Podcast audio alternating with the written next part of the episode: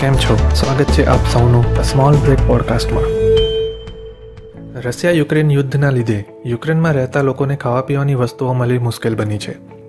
બીજા દેશમાં પણ યુદ્ધના લીધે કેટલીક વસ્તુઓની પ્રાઇસ વધી ગઈ છે. દેશના નાગરિકો સિવાય યુદ્ધમાં લડતા સોલ્જર્સને પણ ખાવા પીવાનું અરેન્જમેન્ટ કરવાનું હોય છે. હજુ રશિયાએ પૂરેપૂરું જોર નથી લગાવ્યું, ત્યાં જ આ બધી ઇફેક્ટ જોવા મળે છે. તો વિચારો, વિશ્વના સૌથી મોટા યુદ્ધ મહાભારત દરમિયાન યોદ્ધાઓ માટે જમવાનું કઈ રીતે અરેન્જ કરવામાં આવ્યું હશે? એનાથી મોટો સવાલ એ છે કે રોજ હજારો સૈનિકો મરતા હતા, તો સાંજે જમવાનું કયા કેલ્ક્યુલેશનથી બનતું હતું? એક કથા અનુસાર, કુરુક્ષેત્રની નજીકનું ઉડપ્પી રાજ્ય, તેના રાજા સેના સાથે યુદ્ધ ક્ષેત્રમાં પહોંચ્યા. ત્યારે કૌરવ અને પાંડવ તેમને પોતાની સાઈડથી યુદ્ધ લડવા મનાવતા હતા.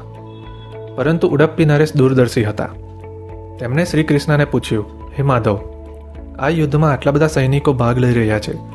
યુદ્ધ દરમિયાન તેમના ભોજનનું કોઈએ વિચાર્યું છે? શ્રી કૃષ્ણએ કીધું, મહારાજ, તમે સાચું વિચાર્યું.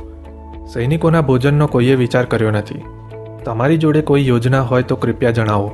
ઉડપ્પી નરેશે કીધું, હે માધવ, બે ભાઈ વચ્ચેનું આ યુદ્ધ મને ઉચિત લાગતું નથી. તેથી હું યુદ્ધમાં ભાગ નહીં લઉં, પરંતુ હું તેમની સેના માટે ભોજનનો પ્રબંધ કરીશ. શ્રી કૃષ્ણએ કીધું, મહારાજ સૈનિકોના ભોજનનો પ્રબંધ ફક્ત બે લોકો જ કરી શકે તેમ છે. એક ભીમ અને બીજા તમે. ભીમ યુદ્ધમાંથી બહાર નહીં આવી શકે. તેથી ભોજનનો પ્રબંધ તમે કરો. તેમણે પ્રથમ દિવસે ભોજન બનાવ્યું અને રાત સુધીમાં અન્નનો એક પણ દાણો વ્યર્થ નહોતો ગયો.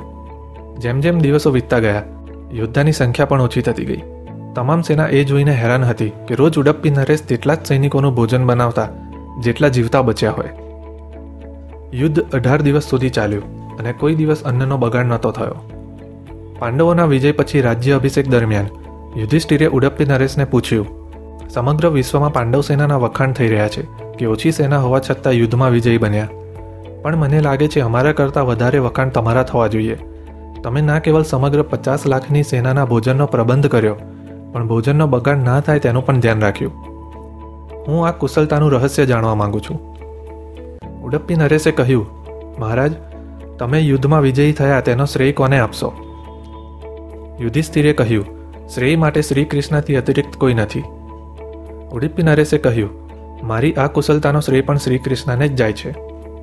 આ સાંભળી સભામાં ઉપસ્થિત સૌ લોકો હેરાન થઈ ગયા. ઉડપ્પી નરેશે કહ્યું શ્રી કૃષ્ણ રોજ રાતે બાફેલી સિંગ ખાતા હતા. હું તેમના માટે ગણીને સિંગ લઈ જતો હતો. તેમના સિંગ ખાધા પછી હું ગણતો હતો કે તેમણે કેટલી સિંગ ખાધી.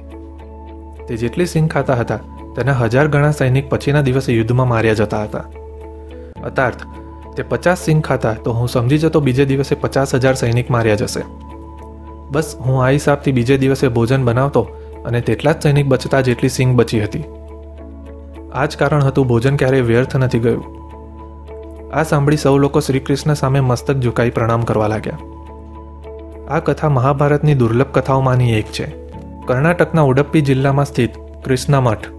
માં આ સ્ટોરી હંમેશા સંભળાવવામાં આવે છે. એવું માનવામાં આવે છે, આ મઠની સ્થાપના ઉડપતી નરેશ દ્વારા કરવામાં આવી હતી. અત્યાર માટે આટલું જ. મળીશું નેક્સ્ટ એપિસોડમાં